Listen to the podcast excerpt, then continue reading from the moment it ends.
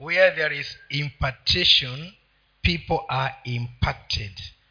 Palipo na kuingizwa watu huwa wameingia. They, they are impacted in that ministry. Mahali ambapo kuko na kuingizwa katika huduma watu huwa wameingia katika hiyo huduma. You cannot remain the same. Hawezi kubaki vile vile. If you remain the same then you are sure you were not impacted. Kama utabaki vile vile basi utakuwa na uhakika kwamba hukuingizwa. And so the impartation that was done was in vain. Na kwa katika hali hiyo basi kuingizwa ambapo kulifanywa kulikuwa ni kwa bure. So i want us to shake ourselves on the word today. Kwa hiyo nataka tuweze kujichunguza wenyewe kulingana na neno siku ya leo. If nothing is happening in your life kama hakuna chochote kinachofanyika maishani mwako to the effect that you are in ministry katika hali ambayo ya kwamba wewe uko katika huduma then you must ask yourself hapo ni lazima ujiulize wewe mwenyewe was i imparted in ministry? Was, i- imparted in this ministry? Je kwa hakika niliingizwa katika huduma mimi it's not an issue of salvation. Si mambo ya uokovu it is beyond salvation. Ni, i- it is beyond salvation. ni kupita oh, ni kupita uokovu even though salvation is the supreme part of our life. Hata kama kuokoka ndio jambo kuu katika maisha yako. But the way we view salvation is one day i was led to christ lakini swala hili la kuwa katika uokovu ni kwamba siku moja nilielekezwa kwa no huwa tunaangalia uokovu kama siku moja niliokoka. Ndio mtu atasema mi niliokoka miaka hamsini iliyopita. Na baada ya miaka hamsini iliyopita kumetokea nini? Ni kitu gani unaweza kuonyesha kando na miaka? You may have been led to christ several years back inawezekana uliongozwa kwa kristo miaka mingi iliyopita but you may be still seated. lakini unaweza kuwa bado umeketi. You have not received that impartation of the ministry. Haujapokea kule kuingizwa katika huduma. And so you cannot do anything. You still feel weak. You still feel inadequate. You still feel inferior hali ya kwamba haujaweza kuinuka na kufanya jambo lolote bado unasikia ule uoga wa kuhudumia?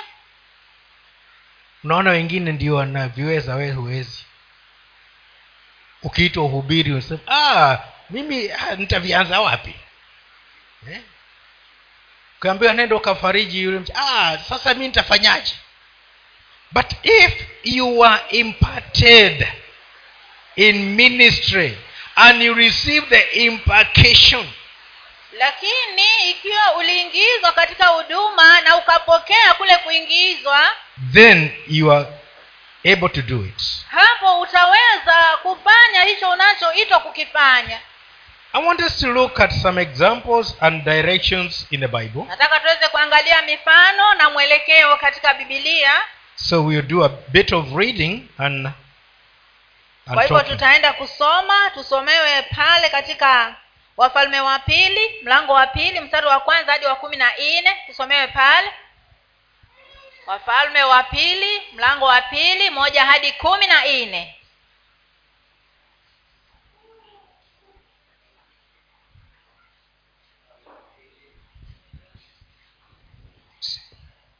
Wafalme wa pili sura ya pili moja hadi kumi na nne ikawa hapo bwana alipopenda kumpandisha eliya mbinguni kwa upepo wa kisulisuli.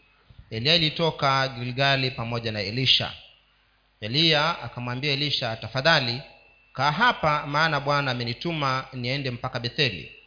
Elisha akasema kama bwana aishivyo na roho yako ishivyo sitakuacha. Basi wakashuka mpaka betheli. Basi wana wa manabii waliokuwako betheli wakatoka kuona kuonana na elisha wakamwambia je unajua ya kuwa bwana atamwondoa bwana wako leo asiwe mkubwa wako? Akasema nam najua nyamazeni. Eliya akamwambia tafadhali kaa hapa elisha maana bwana amenituma niende mpaka yeriko. Akasema kama bwana ishivyo na roho yako ishivyo sitakuacha nao akafika yeriko. Basi wana wa manabii waliokuwa waliokuwa yeriko wakamkaribia elisha wakamwambia je unajua ya kuwa bwana wako unajua ya kuwa bwana atamwondoa bwana wako leo asiwe mkubwa wako? Akajibu naam najua nyamazeni eliya akamwambia tafadhali kaa hapa maana bwana amenituma niende mpaka yorodani. Akasema kama bwana aishivyo na roho yako ishivyo sitakuacha wakaendelea mbele wote wawili. Basi watu hamsini wa wale wana wa manabii wakaenda wakasimama kuwakabili kwa mbali. Na hao wawili wakasimama karibu na yorodani. Eliya akalitwaa vazi lake la juu akalikunja akayapiga maji waka yakagawanyika huku na huku. Na hao wawili wakavuka pakavu.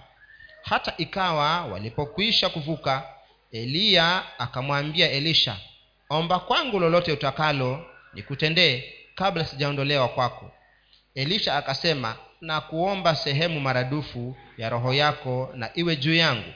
Akasema umeomba neno gumu lakini ukiniona nitakapoondolewa kwako utalipata la hukuniona hutalipata ikawa alipokuwa ukiendelea mbele na kuongea tazama kukatokea gari la moto na farasi wa moto likawatenga wawili naye eliya akapanda mbinguni kwa upepo wa kisulisuli. Naye elisha akaona akalia baba yangu baba yangu gari la israeli na wapanda farasi wake asimwone tena kabisa. Akashika mavazi yake mwenyewe akararua vipande viwili.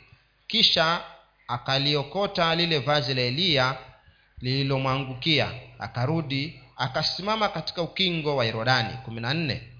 Akalitoa lile vazi la eliya lililomwangukia akayapiga maji akasema yuko wapi bwana mungu wa eliya? Naye alipoyapiga maji yakagawanyika huku na huku. Elisha akavuka. This is a man whose calling was calling in ministry was uh, quite unique. Huyu ni mtu ambaye kuitwa kwake katika huduma kulikuwa kwa kipekee. When elijah was calling elisha wakati eliya alipokuwa anamwita elisha he found him working in the field. alimpata akifanya kazi shambani mwake. He was plowing the land alikuwa analima shamba lake. He took off his, his, his mantle the coat that is the thing that you put on top. Na, na huyu eliya akachukua lile koti lake akamrushia huyo he, he threw it on him. Akamrushia huyo elisha. And he went on. Na akafuata kwenda.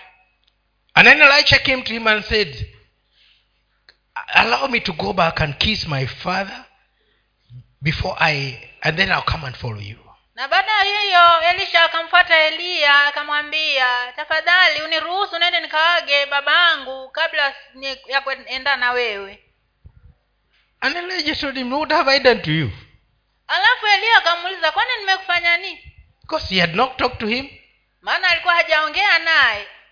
But in that mantle that was thrown to him lakini katika lile vazi lililorushwa kwake god had instructed go and put elisha in your place as a prophet. Mungu alikuwa amemwambia eliya nenda ukamwingize elisha katika nafasi yako kama nabii. But he didn't tell him go and throw your mantle on him. Lakini mungu hakumwambia eti aende arushe koti lake kwake. But elisha did it that way. That's the way he was he felt led to do lakini eliya alifanya hivyo maana hivyo ndivyo alivyohisi ya kwamba ni, ni kufanya. And elisha went back home and killed all the the 12 cows. No there were there were 12 12 pairs. So there must have been 25 bulls. They are definitely not cows 20, 24 bulls and he slaughtered and gave people meat so that he, he could not come back kwa hivyo huyu eliisha akarudi akaenda akaua zile njozi kumi na mbili za ng'ombe wa kulimia na karu, akaja kumfuata eliya and there he started the ministry. Na hapo ndipo akaanza huduma. And as he continued following this man of god na alipokuwa anaendelea kumfuata huyu mtu wa mungu as he continued to sit at his feet kadri vile alivyokuwa anaendelea kuketi chini ya miguu as yake he ministered to him kadri vile alivyokuwa akiendelea kumhudumia he received more and more of the impartation of the of the, the, the ministry. alipokea zaidi na zaidi ya kule kuingizwa katika huduma.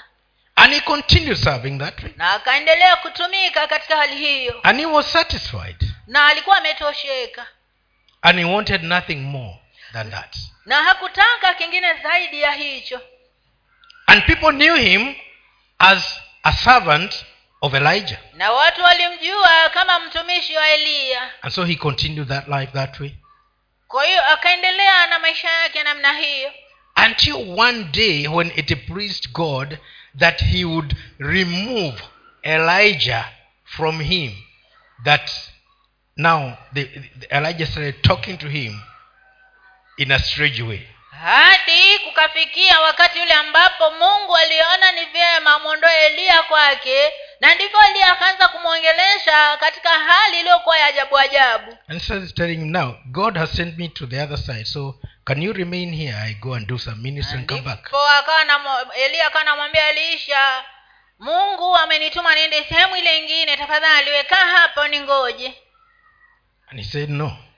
As long as as you are, the lord lives and as you live i'm not remaining behind. We are going together. Lakini elisha akamwambia eliya kama mungu wako aishivyo na roho yako iishivyo sitabaki nyuma bali tutaenda pamoja. Why? From the day he joined ministry. Kwa nini? Ni kwa sababu tangu ile siku ya kwanza kujiunga na huduma his life was attached to elijah's life maisha yake yalikuwa yameshikanishwa na maisha ya eliya. So there was no convincing that he would be left behind. Kwa hivyo kulikuwa hakuna ushawishi wowote ambao ungemfanya aweze kuachwa nyuma. And some of the young prophets who knew they were prophets and they knew it, they could hear from god. Na wale wana wa manabii walikuwa walikuwa ni, ni wadogo kweli lakini walikuwa wanaweza kusikia kutoka kwa mungu. They asked him do you know that your master is going to be taken away from you so that he stops Wakaja being your leader. wakaja kumuuliza je wajua kwamba bwana wako ataondolewa kwako na hatakuwa tena mkuu mkuu kwako? He says i know. Keep quiet. Akamwambia najua nyamazeni because me i know and i'm quiet. Why are you why, why, why do you want to tell me now?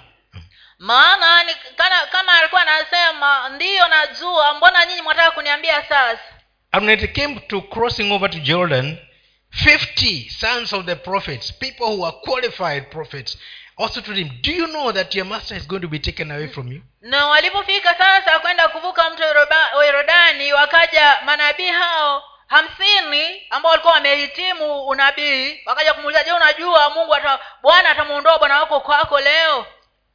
And he said i know. Just keep quiet naye akawambia ndiyo najua nyamazeni why was he telling him telling them to keep quiet? Kwa sababu gani ilikuwa nawambia wanyamaze kimya? It was not a matter of discussion it's a matter of impartation. Ni kwa sababu ilikuwa si mambo na mazungumzo bali ilikuwa ni mambo na kuingizwa. There are things you get to know and you just keep quiet. People may want you to be talking about it but you are quiet because you know what it means. Kuna vitu ambavyo utakavyovijua wewe unanyamaza tu watu wanataka uzungumze kuhusu hivyo vitu lakini unanyamaza tu. And no matter how much you are going to be compelled to speak don't speak keep quiet because you are told to keep quiet. Na haijalishi utasukumwa kiasi gani wewe nyamaza tu maana umeambia unyamaze kimya. Elijah knew that by so doing keeping quiet and being with this man i'm going to receive the impartation im, im, impaction. It's, i don't know whether there is, such, is there such a word? He was going to be impacted. Is there, is there a word of like im- impaction or whatever? I know.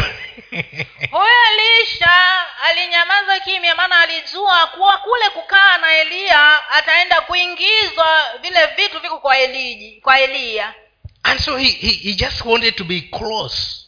Kwa hivyo alitaka tu awe karibu naye. And all this time the, when he was being given an offer of remaining behind the, the, the, the master elijah was still trying him whether he is qualified. Katika kipindi hiki ambako huyu eliya alikuwa ana m- m- mjaribu kumwambia abaki nyuma eliya alikuwa anamjaribu kama kweli amehitimu. And he qualified.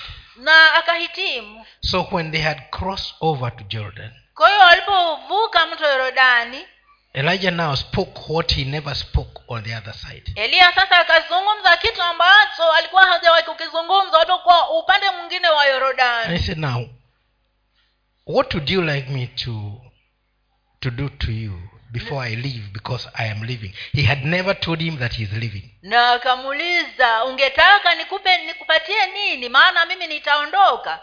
Jambo hili alikuwa hajamwambia tena kwamba ataondolewa elisha only knew in the spirit but now it was spoken plainly to him. Elisha alijua tu katika hali ya kiroho lakini sasa inazungumzwa waziwazi. And he told him i want a double portion of your anointing. Na akamwambia nataka upako maradufu kutoka kwako. And elijah told him you have asked a very hard thing na eliya akamwambia kwamba umeomba kitu kigumu sana. But if you will see me when i'll be i'll be taken away. Lakini akamwambia lakini ikiwa utaniona wakati nina ninaondolewa kwako you will get it. utakipata. Sometimes we are misplaced at the opportune time and we find ourselves away from where god wants us wakati wakati mwingine huwa tunakaa mahali makosa katika ile fursa ya kupokea kitu na tunajipata kwamba hicho kitu tumekikosa. But this man stayed on. Lakini huyu mtu alibaki hapo. And within no time there came a chariot of fire. Na kufumba na kufumbua kukaja hilo gari la moto. Aiming at them. Likiwa linamwelekea likiwa linawaelekea and they were parted. Na wakatenganishwa. And as soon as they were parted na mara tu alipotenganishwa a whirlwind took elijah. hicho kisulisuli kikamchukua eliya. The, if they were not parted the whirlwind could have taken the two of them. Kama hawangetenganishwa hicho kisulisuli kingewachukua wote. So elijah was on the side where the whirlwind, the, the whirlwind was eliya alikuwa mahali ambapo hicho kisulisuli na hao farasi wa moto walikuwa. Uh-uh. the, the whirlwind the, the, the, the chariot passed between them but the whirlwind uh, was on one side and the other side there was no wind hayo magari ya farasi yalipita katikati yao na hicho kisulisuli kilikuwa upande mmoja. Upande mwingine hakukuwa na kisulisuli upande huu wa elisha hakukuwa na kisulisuli so elijah was taken up. Kwa hivyo eliya akachukuliwa juu no uh, elijah. Elijah was taken up. Eliya akachukuliwa juu. And elisha saw him going. Na elisha akamwona akienda. But there was no way he, he could not do anything because the whirlwind, the whirlwind had taken away the man and there was no way he was going to fly. Kwa hiyo huyo elisha hangefanya chochote maana aliona tu akichukuliwa na huo upepo na kupelekwa juu. Kwa hivyo hangefanya chochote maana hangeweza kuruka na kumfuata. And he started crying na akaanza kulia. My father my father. Baba yangu baba yangu. The chariot of israel. Magari ya, ya farasi na farasi wa israeli. And the, the riders. Na wale wapanda farasi. So it's, it was like was saying now i am left alone. Nikana kwamba alikuwa anasema sasa nimebaki peke yangu. Where do i start from here nitaanzia wapi? Kuanzia hapa. Because i can never consult him anymore. Maana sitaweza tena kumuuliza maswali tena. He knew that god has taken him. Yeye alijua kwamba mungu ndiye alikuwa amemchukua eliya and he could not return him. Na hangeweza kumrudisha tena. So he was scared. Kwa hivyo akawa ameingiwa na hofu. But when he, he looked he saw the, the, the same mantle was lying there. It was not taken by the lakini alipoangalia akaona lile vazi la eliya lilikuwa liko pale chini halikuenda na iko kisulisuli. Just picked it up. Akachukua hilo vazi. First of all he tore his clothes. Cha kwanza kabisa alirarua nguo zake. In disgust and discouragement. Akiwa amevunjika moyo sana na kufadhaika. Then he picked that gown alafu akaokota lile vazi la eliya and i think it was the way you can take you can take uh, something and just drag it along. You see not really dragging but you're holding it like this just. Kuna vile yani iko hiyo nguo imeanguka kama hivyo. You just pick it. You're not so careful. Unaiokota tu bila kujali sana. Na you're dis- disgusted na unaenda ukiwa umefadhaika sana umevunjika moyo you don't know what to do. hujui utafanya nini. You don't even know where that thing is important. Na hata hujui kama hiyo nguo kweli ina umuhimu wowote. And he walked back to the to the banks of the river. na akaenda sasa pale katika ufuo wa mto yorodani. And he stood there. Na akasimama hapo. On the other side of the of the river upande mwingine wa mto there were the 50 the 50 sons of the prophets. ulikuwa na wale wana wa manabii wale hamsini. They had told him that his master was going to be taken away. Walikuwa wameshamwambia kwamba bwana wake ataondolewa kwake. And then they see him dragging this this gown towards the river. Alafu wamwona akija na hilo vazi kuelekea huo mto. I don't know the conversation they had sijui ni mazungumzo gani aliokuwa nayo. But the man said we told him but he didn't want to hear lakini ni, ni, ni labda walisema ah, tulimwambia lakini hakutaka kutusikiza. Now look he's on the other side of the river and his master has gone. Sasa angalia yuko upande ule mwingine wa mto na bwana wake ameshaenda hana la kufanya. And it's like they are the ones who know better. Yaani ni kana kwamba wao ndio waliokuwa anajua zaidi but when he got to the river lakini alipofika katika mto he took the gown. akachukua lile vazi la eliya the same one that had been used by elijah when they were crossing. lile lile ambalo eliya alilitumia walipokuwa navuka wote. He folded it and struck the water. Akalikunja alafu akapiga nalo ile maji. Where is the lord god of elijah? Yuko wapi mungu wa eliya and there the god of elijah appeared. Alafu hapo mungu wa eliya akatokelezee. Not in a person si kama mtu in action. lakini katika matendo.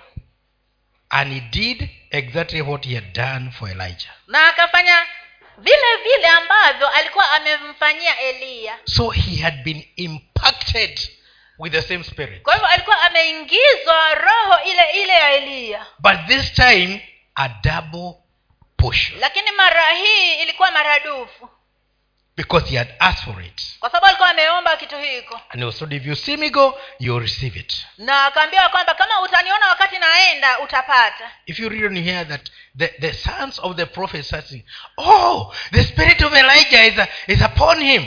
Sasa nasema labda hao wa, wa, uh-uh. walianza kuzungumza kwa mchangao ah roho ya elija iko juu yake you know, they did not know that the spirit they knew elijah was going but they did not know that the spirit of elijah would be upon him. Unajua walijua kwamba eliya alikuwa anaenda lakini hawakujua kwamba roho ya eliya itakuwa juu ya elisha. Because the issue of the spirit of elijah being upon him was a discussion on the other side of the river. Kwa sababu mambo haya ya roho ya eliya kuwa juu yake ilikuwa ni upande ule mwingine wa mto. When he was asked what would you like me to do to you? Katika ule wakati ambapo aliulizwa ungetaka nikufanyie nini? He said i want your dub- a double portion of na akasema ya kwamba nataka roho yako maradufu. And there he got it. Na akapata. With the words of elijah kutoka kwa yale maneno ya eliya he was impacted with the spirit. aliingizwa hiyo roho. But the the qualification was to see him as he lives lakini swala hapa lilikuwa ni kwamba amuone wakati anaenda. And as you read on you realize that the, the, the 50 came now to him and they said we will follow you. Na utakapoendelea kusoma utakuta kwamba wale wana wa manabii hamsini wakaja na wakamwambia tutakufuata wewe. They were not following elijah. Walikuwa hawamfuati eliya but when they saw what following means they said we are following lakini walipojua sana hili la kufuata linamaanisha nini wakasema ya kwamba tutakufuata. In the following there is the impartation. Mambo haya ya kufuata kuna kuingizwa. When elijah is praying he sees how we pray. Wakati eliya anaomba huyo elisha anaona vile anavyoomba. When he, he commands things to happen he sees them wakati anapoamrisha vitu vifanyike elisha naye anaona vile vinafanyika. While the others were just boasting that they are sons of prophets so they are also prophets. Wakati ambapo wale wengine walikuwa wanajidai kwamba wao ni wana wa manabii kwa hivyo moja kwa moja nao pia ni manabii. They had been brought up by prophets. Wamelelewa na manabii. Let me tell you being brought up in the church is not enough. Wacha nikwambie hali hiyo ya kulelewa kanisani haitoshi you need to go a higher. Unatakiwa uende hatua moja mbele. You need the impartation Una, of the, the people that are ahead of you. Unahitaji kuingizwa na wale watu walio mbele yako. So that you can be impacted with that power. Ili ukaweze kuingizwa hizo nguvu. Without impartation you cannot be impacted bila hali hiyo ya kuingizwa hautaweza kuingia. Keep walking alone you remain that way. Endelea kutembea peke yako utabaki hivyo hivyo. Keep staying far away from the man of god you remain the same. Endelea kukaa mbali na, na watu wa mungu na watumishi wa mungu utabakia hivyo hivyo. You can never receive what they have. Hautaweza kupokea kile walicho nacho you can't receive what they have if you don't walk with them. Hawezi kupokea kile walicho nacho kama hutembei nao. I don't mean this physical walk. Si- si- hali hii ya kutembea ya, ya kihalisia. But are you in tune with what they are doing? Lakini je umeunganishwa na kile wanachofanya? If you are a member of the main ministry are you in tune with the leader kama wewe ni mshirika wa hiyo huduma je ume Ah, grupu ya wa- wababa wewe ni wewe watembea na kiongozi. Kama wewe ni wakina mama watembea na kiongozi. Kama wewe ni wa vijana watembea na kiongozi. Mwashikana katika yale mambo ambayo yanafanyika.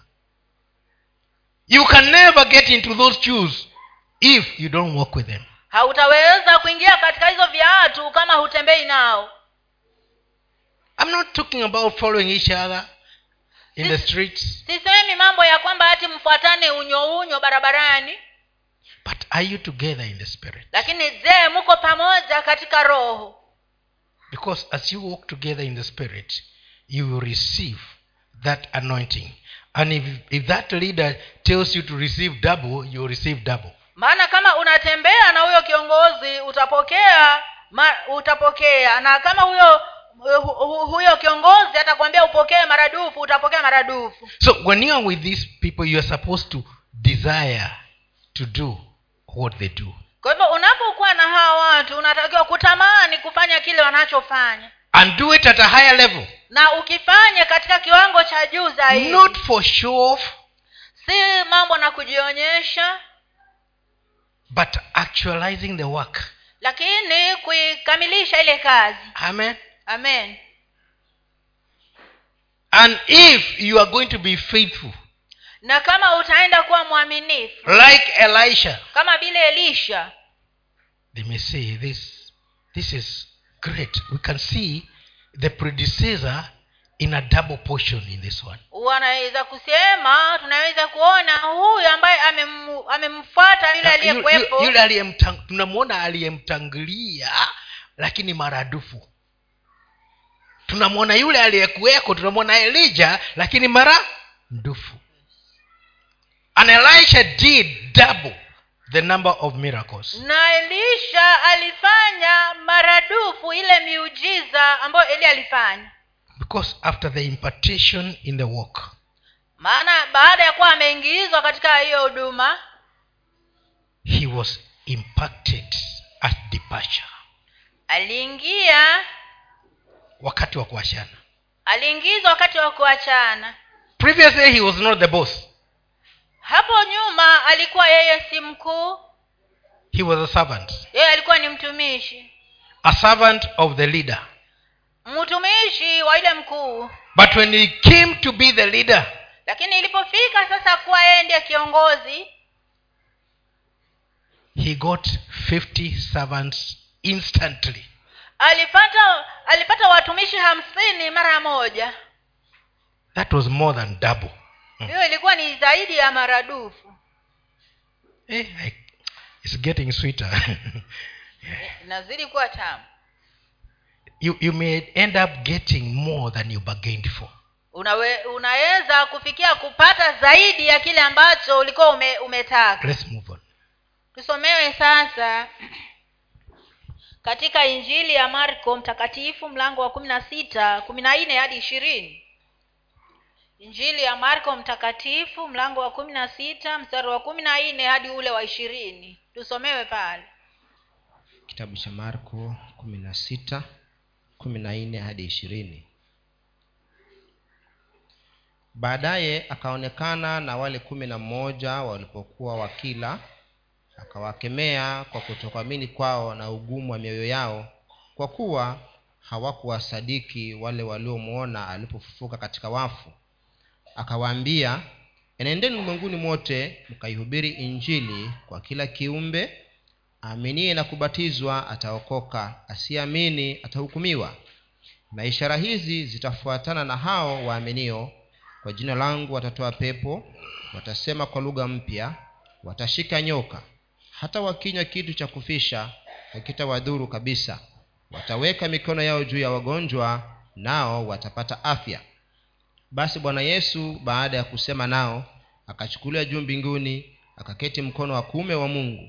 Nao wale nao wale wakatoka wakahubiri kote kote bwana akitenda kazi pamoja nao na kulithibitisha lile neno kwa ishara zilizofuatana nao jesus had walked with the 12 disciples before his death. Yesu alikuwa ametembea na hawa wanafunzi wake kumi na wawili kabla hajaondolewa kwao. But just before he died lakini kabla tu hajafa he released or dismissed one of them. alimwachilia mmoja wao. He gave him a piece of bread and now go and do what you have alimpatia kipande cha mkate na akamwambia aende ukafanye kile unachotaka kufanya. And there he went did whatever he was to do and he, he completed it by committing suicide. Na akaenda akafanya kile alichokusudia kufanya na akakikamilisha kwa kujitia kitanzi. And he remained with 11 now. Na bwana wetu yesu kristo akabaki na wale kumi na mmoja. So on the last day after he had visited them a couple of times kwa hivyo katika ile siku ya mwisho baada ya kuwa ameshawatembelea mara kadha wa kadha he came now to the eleven. alikuzia hawa kumi na moja. And he had a one-on-one talk with them. Na akawa na mazungumzo nao ya ana kwa ana. And in other places you learn that he breathed in them and to them receive the holy spirit na maeneo mengine ya maandiko utakuta kwamba aliwapulizia na akawambia pokeeni roho mtakatifu. And then he gave them the charge to go and do the work. Na akawapatia huo mwito wa kwenda kuifanya kazi. So go everywhere now preach the gospel and i'll be with you. Akawambia nendeni kote duniani mkahubiri njili na nitakuwa pamoja nanyi. I want you to understand that aspect of being with you. Nataka uelewe hiyo that that that uh, that uh, concept of being with them.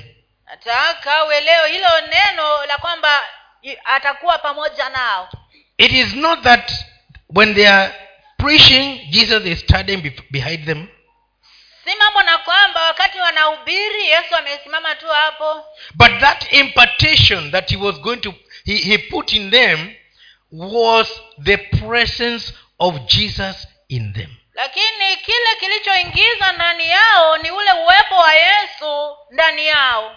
So wherever wherever they went and they have been im, impacted by him they could do the things with him confirming. Kwa hiyo mahali popote walipoenda na wameingizwa na yeye wangefanya kile kitu ambacho amewaambia na yeye yesu mwenyewe angekithibitisha Elisha did not ask for a double portion of the Spirit of God. Eliya Elisha Eli, elisha hakuuliza uh, roho maradufu ya mungu ya Mungu. He said double portion of your spirit. bali alisema uh, roho maradufu ya kwako So these people were they had the spirit of Christ as they went on to work. kwa hivyo hawa watu walikuwa na roho ya kristo walipoenda kufanya kazi And they did it and he confirmed a lot of things. Na wakaifanya na wakathibitisha mambo mengi Because he had already impacted them. And the time came for the, the- he had already in, in, im- impacted them in, in his, with his spirit. kwa sababu tayari alikuwa amewaingiza ile roho yake After the impartation when they were walking together. baada ya kuwa wa, wa, baada ya kule kuingizwa wakati walikuwa wanatembea pamoja In the teaching, they were being impacted. They were, they were, they were, they were being put through the impartation session. katika That, that is, the, as the word got into them, they were getting that impartation. walipo, wakati walipokuwa wanafundishwa walikuwa wanaendelea kuingizwa You know, if somebody sits with you and he starts teaching you things, you are getting the impartation.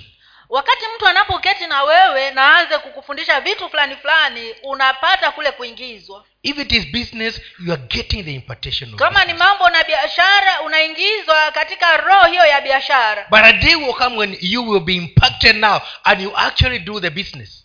alafu kutafika wakati ambapo utakuwa umeingizwa kikamilifu alafu unaanza kufanya biashara And now this this man had already been with Jesus, so it was remaining that impacting of the of the last day. kwa hiyo hawa watu walikuwa wameshakaa na bwana yesu tayari muda mrefu kwa hivyo imebakia kile kipindi cha kuingizwa sasa kikamilifu I don't want you to get confused. I'm still talking about staying with somebody. sitaki uchanganyikiwe hapo bado mimi nazungumza swala hili la kukaa na mtu Who fulani is ahead of you? ambayo yuko mbele yako Jesus was ahead of them. yesu alikuwa mbele yao He stayed with them as their teacher, as their master, alikaa pamoja nao kama mwalimu wao na bwana wao doing things while they were watching. akifanya vitu wakati wao wanatazama They were not doing it because the time of being impacted had not come. walikuwa hawafanyi kwa sababu ule wakati wa kuingizwa walikuwa haujafika But when it came, lakini hicho kipindi kilipokuja it so happened. ilifanyika Are you with me?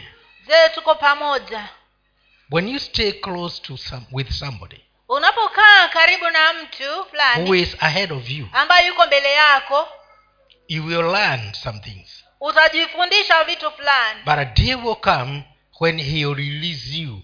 He or she will release you. alafu kutafika kipindi ambapo atakuachilia ukafanye hiyo kazi we mwenyewe And you do it better because you will not make the mistakes that person made. na utaifanya iwe bora zaidi maana hutafanya makosa ambayo huyo kiongozi wako alifanya labda You over you, you bypass the mistakes and you stay with the right things. kama kuna yale makosa alifanya we utawachana nayo alafu utafanya utazidi kuboresha hiyo kazi So the Bible tells us here that the disciples were able to do it just like Jesus. bibilia inatuambia ya kwamba wao wanafunzi waliweza kufanya kama tu vile yesu alifanya Let's go on.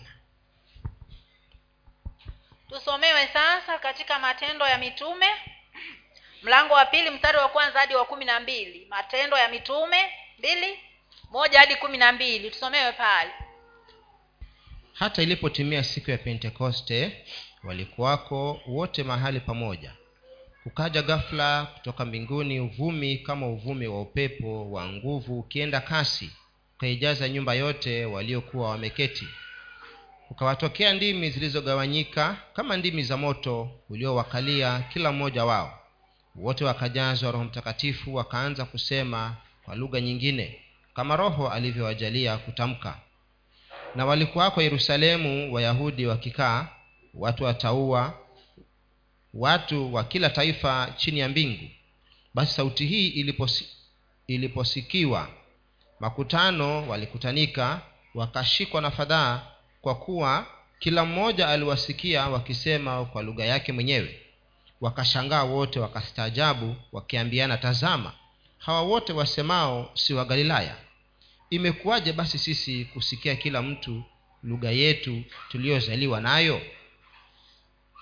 Warpathi na wamedi na wa, wa, waelami nao wakaao wa mesopotamia uyahudi na kapadokia ponto na asia frigia na pamfilia misri na pande za libya karibu na kirene na wageni watokao rumi wayahudi na waongofu wa krete na waarabu tunawasikia hawa wakisema kwa lugha zetu matendo makuu ya mungu.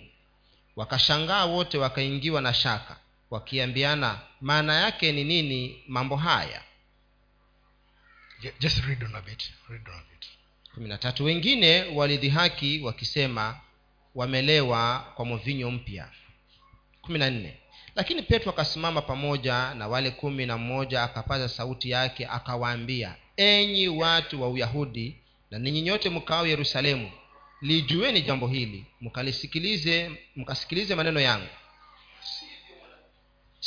Sivyo mnavyodhania watu hawa hawakulewa kwa maana ni saa tatu ya mchana. Lakini jambo hili ni lile lililonenwa kwa kinywa cha nabii yoeli kumi itakuwa siku za mwisho asema mungu nitawagawia watu wa, watu wote roho yangu na wana wenu na binti zenu watatabiri na vijana wenu wataona maono na wazee wenu wataota ndoto. Okay enough. Now this thing that happened here it's you know the, what we read in uh, in the previous book it is somewhere in between. From the time jesus left and the time these people worked. Tukio hili ambalo lilifanyika hapa inaonekana ni pale katikati ya mahali ambapo yesu aliondoka na mahali ambapo ham... na pale alipo alipowaasha alipo wa- wale wanafunzi na pale walipoanza kufanya kazi. Maana waliambiwa wakagoje. They were told to go and wait in the upper chamber. Wanafunzi waliambiwa waende wangoje katika kile chumba cha juu because jesus had already done his part. Kwa sababu yesu tayari alikuwa ameshafanya sehemu yake. But the holy spirit had not yet impacted them. Lakini roho mtakatifu alikuwa hajawaingia bado. The holy spirit did not come to teach them.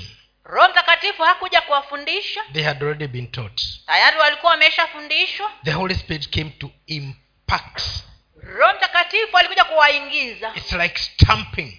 Ni kama kupiga mhuri and so after they had been waiting kwa hivyo baada ya kuwa wamengojea patiently waiting as instructed. wakiwa wanangojea kwa utulivu kama walivyoambiwa when the day finally came hatimaye siku ilipokuja ilipofika not by their knowledge or understanding si kwa, kwa ufahamu wao ama kuelewa kwao. So if some of them could have gone roaming about they could have missed it. Kwa hivyo kama mmoja wao angekuwa ametoka kwenda kurandaranda huko nje angekosa kitu hiki. But they stayed together. Lakini walibaki katika kile chumba cha juu pamoja.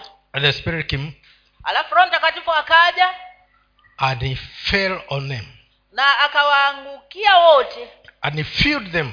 na akawajaza wote and he gave a sign that something strange has happened to you. Na akawapatia ishara kwamba kuna kitu tofauti kimefanyikia. Flames of fire small flames of fire appeared on top of their heads. Ndimi za moto zilitokezea juu ya vichwa vyao. So you could see somebody having a flame and then you don't know that you have one on your head. Sasa ungeona mwenzako ana hizo ndimi za moto wakati ambapo hujui kama wewe pia uko nazo and maybe as they started talking about it hey, well, i can see uh, there is a light on your head. Ah, labda sa ah, walipoanza kuongea ah, mbona uko na moto juu ya kichwa chako? They started talking like they were in babel in the tower of babel. Yaani sasa walianza kuongea ndimi tofauti tofauti kama vile katika ule mnara wa babeli. One is speaking in kishonyi another one in kiduruma another one in kikamba another one, eh? Mungu mwingine anazungumza kichonyi mwingine anazungumza kikikuyu mwingine anazungumza kitaita mwingine anazungumza kijaluo so it, it was a lot a, a confusion. Hapo kulikuwa na huo mkanganyiko. And you see they were on the rooftop. Na uzie hawa watu walikuwa katika chumba cha juu. And the people in the town started hearing some noise they've never heard alafu wale watu katika ule mji wakaanza kusikia hizo kelele wakaanza kushangaa kunaendelea nini? But if you paid attention to the noise lakini waliposikiza kwa makini hizo whoever, kelele whoever paid attention to the noise lakini yule ambaye ali, alikuwa makini kusikiza hizo kelele he, he or she had their language their tongue being spoken. alisikia lugha yake ikizungumzwa katika hizo kelele.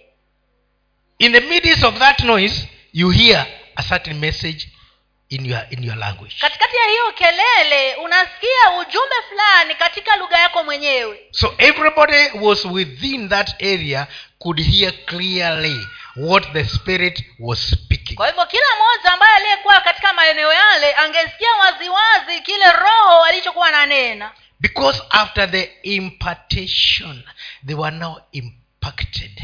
Maana baada ya kuwa wamepakwa na roho takatifu waliingizwa and they started speaking. Na wakaanza kunena. And this was not a new thing. Na hiki kilikuwa it was not a new thing. Long before jesus was born it had been spoken that that day would come. Na hiki kilikuwa si kitu kipya maana muda mrefu kabla yesu hajazaliwa kulisemwa kwamba kitu kama hiki kitakuja. Joel had said yoeli alikuwa ameshasema a day will come siku itakuja. your sons and daughters will be speaking in tongues after they are filled with the Spirit. wana wenu na mabindi zenu watakuwa wanazungumza katika ndimi na za lugha mpya. They will prophesy. Watatabiri. And the old men among you will have dreams. Na wale wazee katikati yenu wataota ndoto. Not dreams of sleeping and being chased by a leopard. Si mambo na, na, na ndoto za kulala alafu wote unafukuzwa na, na, na ndovu. Ideas of doing things. Bali ni mawazo ya kufanya vitu. And the young people will see visions. Na wale vijana wataona maono. You just sit there and you are seeing a vision. You can you can visualize something how it is going to be. Yaani unakaa tu hapo na unaona kitu vile ambavyo kitaenda kuwa. Like me i'm young i see a vision. When i study i see a story building. Kama mimi vile sasa niko kijana nimesimama hapa ninaona kuna mjengo hapo wa i can see the church in a story building. Naweza kuona kanisa katika mjengo wa ghorofa. Don't you worry if you're old you will dream. Wewe usijali kama wewe ni mzee utaota. But as for me i can see it. Lakini mimi naweza kuona. It's just that i forgot. I could have shown you the picture of it i have it in, the, in my drawer. Ni kwa sababu nimesahau lakini ningekuonyesha huo mchoro. It's there in the office. Uko pale ofisini. What i can see. Kile ambacho ninakiona pale. But that is because of the holy spirit. Lakini hiyo ni kwa sababu ya roho mtakatifu. And now these people were, were speaking and everybody was wondering sasa hawa watu wakawa wanazungumza na kila mtu akawa anashangaa. But as for them they were not said no this peter said it said this is simple. It is in the bible. Lakini wakati walipokuwa wanaendelea kushangaa petro akasimama na wakaambia "Ah, ah, msishangae hiki si kitu kipya. These guys are not drunk. Hawa watu hawajalewa kamwe. It's only nine in the morning saa hii ni saa tatu tu ya asubuhi. How can they be drunk at this Wata- hour? watakuwa wamelewa wapi wakati kama huu? But they are drunk in the spirit. Lakini walikuwa wamelewa na roho mtakatifu. Desire to be drunk in the spirit. Tamani kulewa roho mtakatifu. Not the the wine. Not, not the, the wines and spirit. Si mambo ya kileo kile kinaitwa wine and spirit. But the spirit of god. Lakini roho wa mungu because if you get drunk with that you will dream if you are old and you see visions if you are young. Maana utakapolewa na roho mtakatifu kama uko kijana utaona maono lakini kama uko mzee utaota ndoto. And it is all for ministry. Na hiyo yote ni kwa ajili ya huduma. It's all for ministry. Yote hiyo ni kwa ajili ya huduma. But remember this lakini kumbuka kitu hiki. When the spirit of god starts giving you visions and dreams for the ministry wakati roho mungu atakapoanza kukupatia maono na ndoto za huduma he also give you visions and dreams about you. pia atakupatia maono na ndoto kukuhusu we mwenyewe. Because your mind will be working so fast creating things kwa sababu akili yako itakuwa inafanya kazi mbio mbio sana kutengeneza vitu. You will create for god and you create for yourself. Utakuwa unatengeneza kwa ajili ya mungu na pia utakuwa unatengeneza kwa ajili yako mwenyewe. That's how it goes. Let's move hivyo ndivyo inavyoenda tusomewe sasa katika uh, matendo ya mitume mlango wa kumi na tatu mstari wa kwanza hadi wa tatu. Matendo kumi na tatu mstari wa kwanza hadi wa tatu na huko antiokia katika ka, kanisa lilokuwako palikuwa na manabii na walimu. Nao ni barnaba na simeoni aitwaye nigeri na lukio mkirene na manaeni aliyekuwa ndugu wa kunyonya wa mfalme herode na sauli. Basi hawa walipokuwa wakimfanyia bwana ibada na kufunga roho mtakatifu akasema nitengeni barnaba na sauli kwa kazi ile niliyowaitia ndipo wakiisha kufunga na kuomba waka, waka, wakaweka mikono yao juu yao wakawaacha waende zao. Now these people were just having their time of prayer and fasting. Hawa watu walikuwa na wakati wao wa kufunga na kuomba. There was no big agenda. Kulikuwa hakuna jambo kubwa pale. They were just doing what they felt they ought to be doing wao walikuwa wanafanya tu kile ambacho walihisi kwamba kinafaa kufanywa. And because the holy spirit was in them na kwa sababu roho mtakatifu alikuwa ndani yao he came, he came and told them now today i want you to do something differently. akaja akawambia leo nataka mufanye kitu tofauti. Set apart paul and barnabas for the ministry that i have for them. Nitengeeni paulo na barnaba kwa ile kazi niliyowatengea when they were told that wakati walipoambiwa hivyo they immediately went into another prayer and fasting. mara moja wakaingia tena katika maombi mengine ya kufunga na kuomba. They did not do it with their minds. Hawakufanya kwa nia zao. They did not say okay you guys kneel down now. We are praying for you so that we release you. Hawakusema hati haya njoni hapa mpige magoti tunaombea ili tuachilie mwende. They took more time to pray for them to seek guidance of what they should do. Walichukua wakati zaidi kuwaombea na kutafuta mwelekeo kwa kile ambacho roho anawaambia. And when they were convinced that it was it was enough na wakati waliposhawishika kwamba imetosha they laid their hands on them waliweka mikono yao juu yao prayed over them wakawaombea and released them. na wakawachilia waende zao. What was this laying of hands on them ni nini hiki cha kuwawekea mikono? They impacted ni, that mission in them. ni kule kuingiza hiyo huduma ndani yao. Now you can go. You have received it. Sasa mnaweza kwenda maana mmepokea. They had not gone out and preached. Hawakuwa hawa, Hawa- walikuwa bado hawajaondoka but watu now you can go. You already have it. Walikuwa hawajaondoka bali sasa waliambiwa sasa mnaweza kwenda maana mnayo and they went na wakaenda and the holy spirit used them. na roho mtakatifu akawatumia. And i thank god they were a hundred percent human. Na namshukuru mungu ana walikuwa asilimia mia moja wanadamu. So when they went ahead out there they disagreed. Walio walipoenda kule nje wakakosa kuelewana mahali. John mark had been released to go, to go with them to serve them john marco alikuwa ame, amewachiliwa pia aende pamoja nao ili akawahudumie. But he messed up somewhere. Lakini akakosea mahali hapo. And paul said i cannot work with such like people. Na paulo akasema siwezi kufanya kazi na mtu kama huyu. And barnabas said no give him a second chance. Na barnaba akamwambia paulo "A- ampatie nafasi nyingine.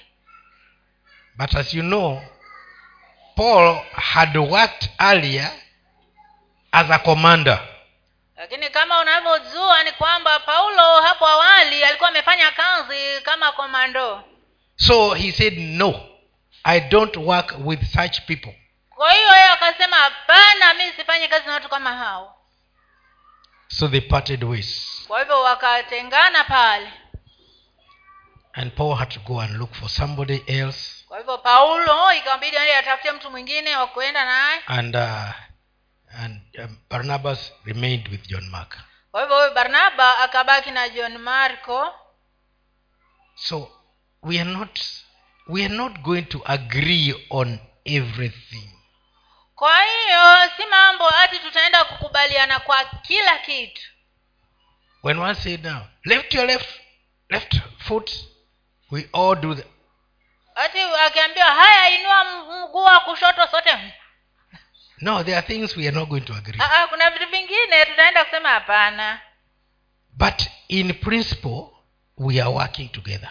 Lakini katika ile hali ya kutenda tuko pamoja. Because we have the holy spirit. Kwa sababu tuko na roho mtakatifu. And these guys went and did exploits. Na hawa watu walienda wakafanya kazi kuu sana. Because after the impartation in prayer and fasting. Maana baada ya kule kuingizwa katika kufunga na kuomba they were impacted when the hands were laid on them. walikuwa wameingizwa wakati ambapo mikono ilikuwa juu yani, yao. walibatizwa sasa wakati mikono iliwekwa juu yao. Walibatizwa wakawa sasa wan, wanaenda wakijua we have it. Just like elijah like Yeah. elisha. walienda wakijua kwamba wako nayo hiyo kazi ndani yao kama tu vile elisha. Yes, tusomewe sasa katika timotheo wa pili mlango wa kwanza mstari wa kwanza hadi wa kumi. Waraka wa timotheo wa pili mlango wa kwanza tatu hadi kumi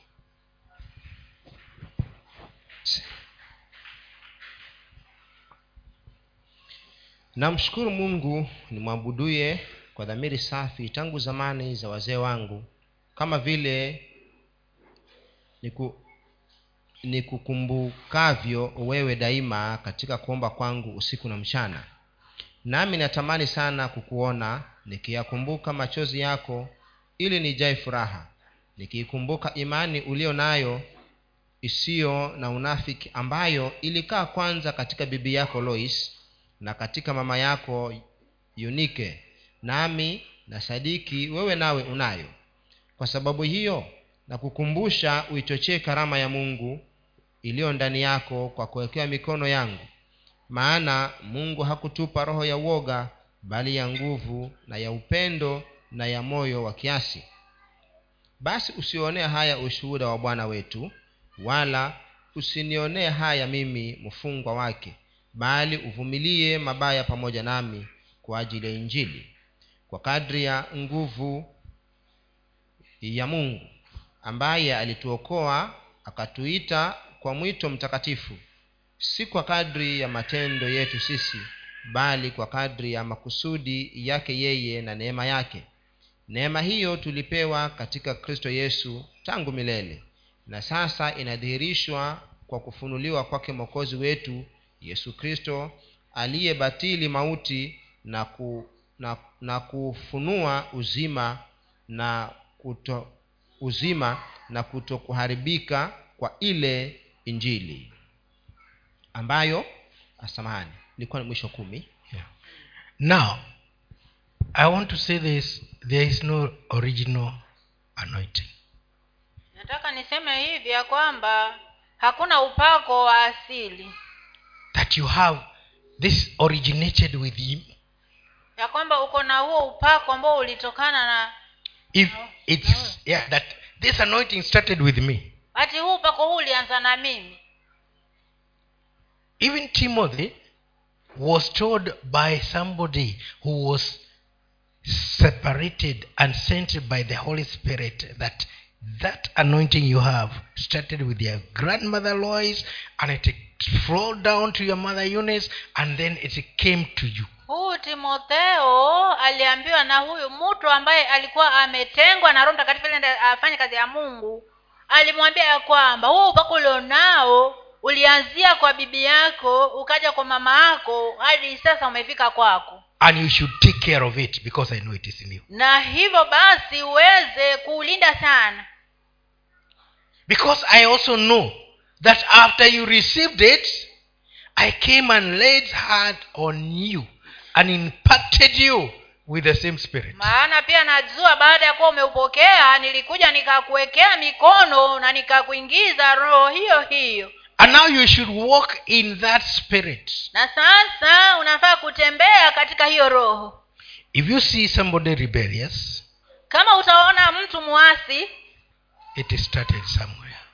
Hicho kitu kilianzia mahali If you see somebody who is zealous kama utaona mtu ambaye ako na shauku to do the right thing, kufanya kitu cha sawa it started from somewhere. kitu hiko kilianzia mahali Because by the Spirit of God, that thing is flowing. kwa sababu kupitia roho wa mungu hiyo kitu inatiririka And now we are told that Jesus Christ came and gave this thing from us from the beginning. na hapa tumeambiwa kwamba yesu kristo alikuja akatupatia hiki kitu tangu mwanzo. So when we receive Christ, we are supposed to be having it, and now we can move on with kwa hiyo tunapompokea kristo tunatakiwa pia tuweze kuwa nacho na tuweze kutembea nacho. Because we are in His ministry. kwa sababu tuko katika huduma yake. Don't assume that you cannot serve God, usije ukajichukulia kwamba wewe huwezi kumtumikia mungu but it will depend on how much you are tapping from above you and serving the ones ahead of you and desiring to serve God. lakini inategemea ni kiwango gani unanyonya kutoka huyo aliye juu yako na unaenda nayo ili kumtumikia mungu Unatumika chini yake kwanza. Unatumika chini yake kwanza.